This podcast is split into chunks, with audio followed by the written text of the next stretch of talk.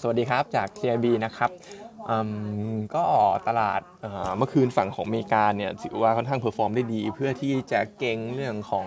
US CPI นะครับว่าน่าจะออกมาต่ำกว่าคาด ซึ่งเก็งกำไรเป็นล่วงหน้าแล้ว NASDAQ เนี่ยก็บวกได้ค่อนข้างดีด้วย risk on พอสมควรนะครับ ทีนี้นักเศรษฐศาสตร์ทุกฝ่ายเนี่ยก็คาดการณ์กันแล้วนะครับ ว่าจะเห็น month on month สำหรับตัวเลข CPI เนี่ยปรับลดลง 0.1% year on year ยังบวกอยู่ แต่ว่าก็บวกในอัตราที่ลดลงนับจาก 7.1 เหลือลง6.5 นะครับ ซึ่งก็เก่งก็อะไรมาเยอะเหมือนกันสำหรับความผ่อนคลายของเงินเฟ้อทีนี้อาจจะต้องระวังไว้นิดนึงนะครับมันก็ยังไม่ได้ร้อยเปอร์เซ็นต์เพราะว่าทางเฟดคลิปแลนด์เนี่ยเขามีแทร็กเกอร์ตัวหนึ่งเรียกว่า inflation nowcasting tracker นะครับตัวเนี้ยมันบอกว่ามันอ่อนมันออกอาจจะออกมาเป็นบวก 0.1 ด้วยซ้ำนะครับเพราะฉะนั้นถ้ามันออกมาเป็น negative surprise เนี่ยอาจจะอาจอาจจะตกออกตกใจกันได้ เพราะว่าเอาจริงๆเนี่ย scenario ที่เราคิดไว้เนี่ย ดรจิติพลเนี่ยที่เป็น strategist ของเราอะนะครับเขามองว่าถ้าออกมา in line ศูนย์เปอร์เซ็นต์หรือลบศูนย์จุดหนึ่งเนี่ยอันเนี้ยก็โดน sell on fact อยู่ดีนะครับแต่ว่าคงไม่ได้ลงแรงแค่ sell on fact แต่ถ้าออกมาเป็น negative surprise เป็นบวกอย่างเงี้ยน่าจะเป็นเป็น sell off เลยแหละ ก็อาจจะเห็นตลาดหุ้นตกตกใจลงกันค่อนข้างเยอะ ทีนี้ best case อย่างเดียวที่สำหรับตัวเลขคืนนี้จะออกมาเนี่ยเขาก็มองว่าคงต้องออกมาเป็น negative surprise positive surprise อย่างเดียวก็คือ อาจจะลบ 0.2 ลบ 0.3 month on month อะไรอย่างเงี้ยนะครับ แต่ว่าส่วนตัวผมก็มองว่าตลาดไทยเราเองเนี่ยมันก็ไม่ได้น่ากลัวอะไรนะครับ ถึงแม้ว่าถ้าท้ายที่สุดแล้วเนี่ยออกมาแล้วเห็น sell off sell on fact อะไรก็ตามเนี่ยผมก็มองว่า sentiment ลบที่ส่งมาเนี่ยถ้าบ้านเราลบต่อลบตามเนี่ยก็น่าจะเป็นจังหวะในการ เอาเรียกว่าซื้อสะสมอยู่เหมือนเดิมนะครับ เพราะว่าท้ายที่สุดแล้วเงินเฟ้อยังไงมันก็ต้องลงนะครับ เพราะว่าดูเรื่องของอะวันนี้ล่าสุดเนี่ยไอตัวของราคาก๊าซก็ยังปรับตัวลงเป็น new low อยู่เลยนะครับ commodity ไม่ว่าจะเป็น soft หรือ hard มันก็ปรับตัวลงทั้งนั้นนะครับ เพราะฉะนั้นจริง ๆก็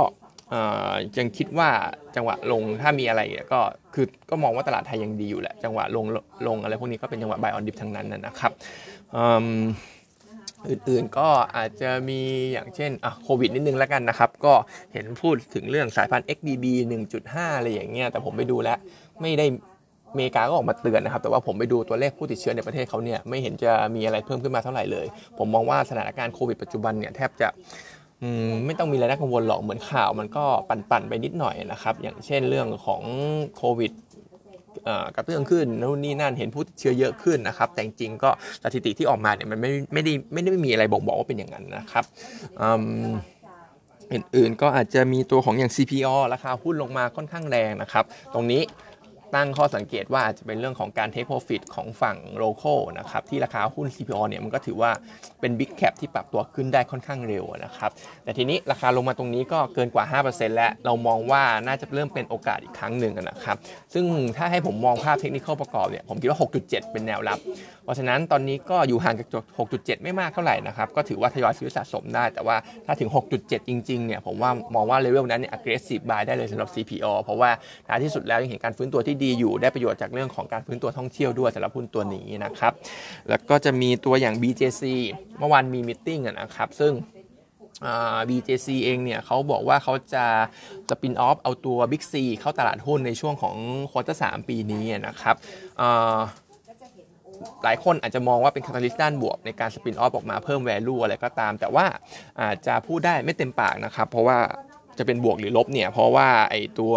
ไอตัว Big C เนี่ยต้องบอกว่า valuation ที่จะได้เนี่ยราคา IPO ที่จะได้เนี่ยอาจจะไม่ได้ได้ดั่งใจเขาก็ได้ เพราะว่าปัจจุบันเนี่ยถ้าเทียบกับจุดสูงสุดในรอบที่ผ่านมาของกำไรบิ๊กซีนะครับ ปี 2016 เนี่ยอยู่ที่ 7,000 ล้านบาทต่อปีนะครับ แต่ว่าปีที่แล้วคาดการว่าอยู่ที่ 3,000 ปีนี้ก็น่าจะอยู่แค่ประมาณ 4,000 ถึง 5,000 ล้านบาทเอง แล้วก็ไม่น่าจะมีการเติบโตอะไรไปไกลมากกว่านี้แล้ว เพราะฉะนั้นจะเห็นได้ว่ากำไรเนี่ยมันหายไป 40-50%จะเอา valuation เท่าเดิมเท่าที่เขาเคยซื้อเมื่อตอนก่อนหน้านั้นเนี่ยก็อาจจะยาก เพราะฉะนั้นมันอาจจะมี impairment ในส่วนของ goodwill เข้ามาเยอะในตัวของ BJC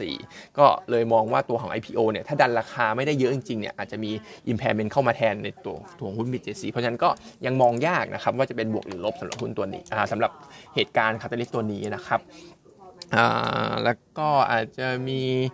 ตัวของเดลต้าไต้หวันนะครับเดลต้าไต้หวันเนี่ยประกาศ ไกด์ยอดขายในเดือนของไอ้ธันวาคมออกมาเนี่ยติดลบทั้ง year on year Q on Q นะครับและตัวที่ soft เนี่ยเป็นในฝั่งของ PC แล้วก็สมาร์ทโฟน ตัวที่ยังดีอยู่เนี่ยจะเป็นในฝั่งของอ่า Data Center เพราะฉะนั้นถ้ามองมาที่บ้านเราเนี่ย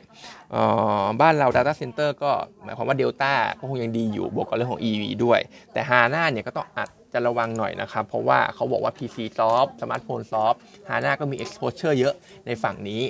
คือในฝั่งของพื้นฐานเนี่ย valuation ยังค่อนข้างยังพอได้อยู่แหละสำหรับตัวฮาน่า target price อยู่ 65 บาท ยังมี upside นู่นนี่นั่น แต่ผมมองว่าราคาหุ้นมันก็ขึ้นมาค่อนข้างแรง คิดว่า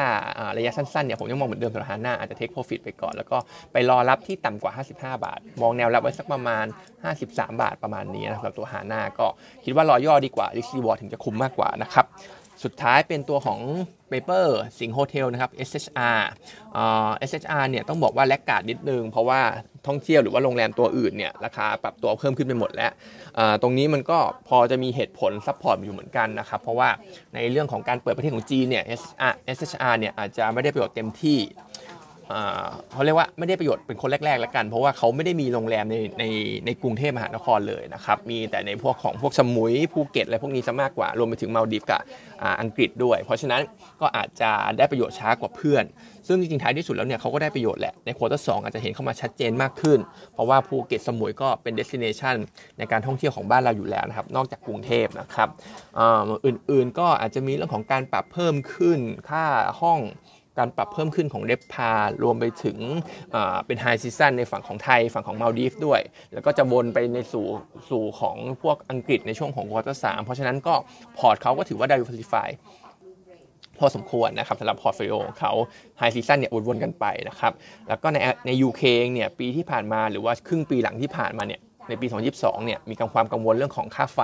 ค่าก๊าซ แต่ว่าตอนนี้ก๊าซอย่างที่ว่าไปเมื่อกี้นี้นะครับว่ามันทำ new new low เรื่อยๆแล้ว เพราะฉะนั้นปัจจัยเรื่องนี้ก็น่าจะผ่อนคลายลงสำหรับตัว SHR นะครับ เราก็ยังเชียร์ซื้ออยู่ Target Price เนี่ยปรับเพิ่มขึ้นนิดหน่อยมาเป็น 6.4 เพราะว่าจาก 6.2 นะครับ เพราะว่าเรื่องของ assumption l e p a เราก็มีการปรับเพิ่มขึ้นนะครับ จาก outlook เรื่องของนักท่องเที่ยวจีนอะไรต่างๆ ที่ก็ดูดีขึ้นนะครับแนะนำเป็นซื้อนะครับ target 6.4 ก็ดู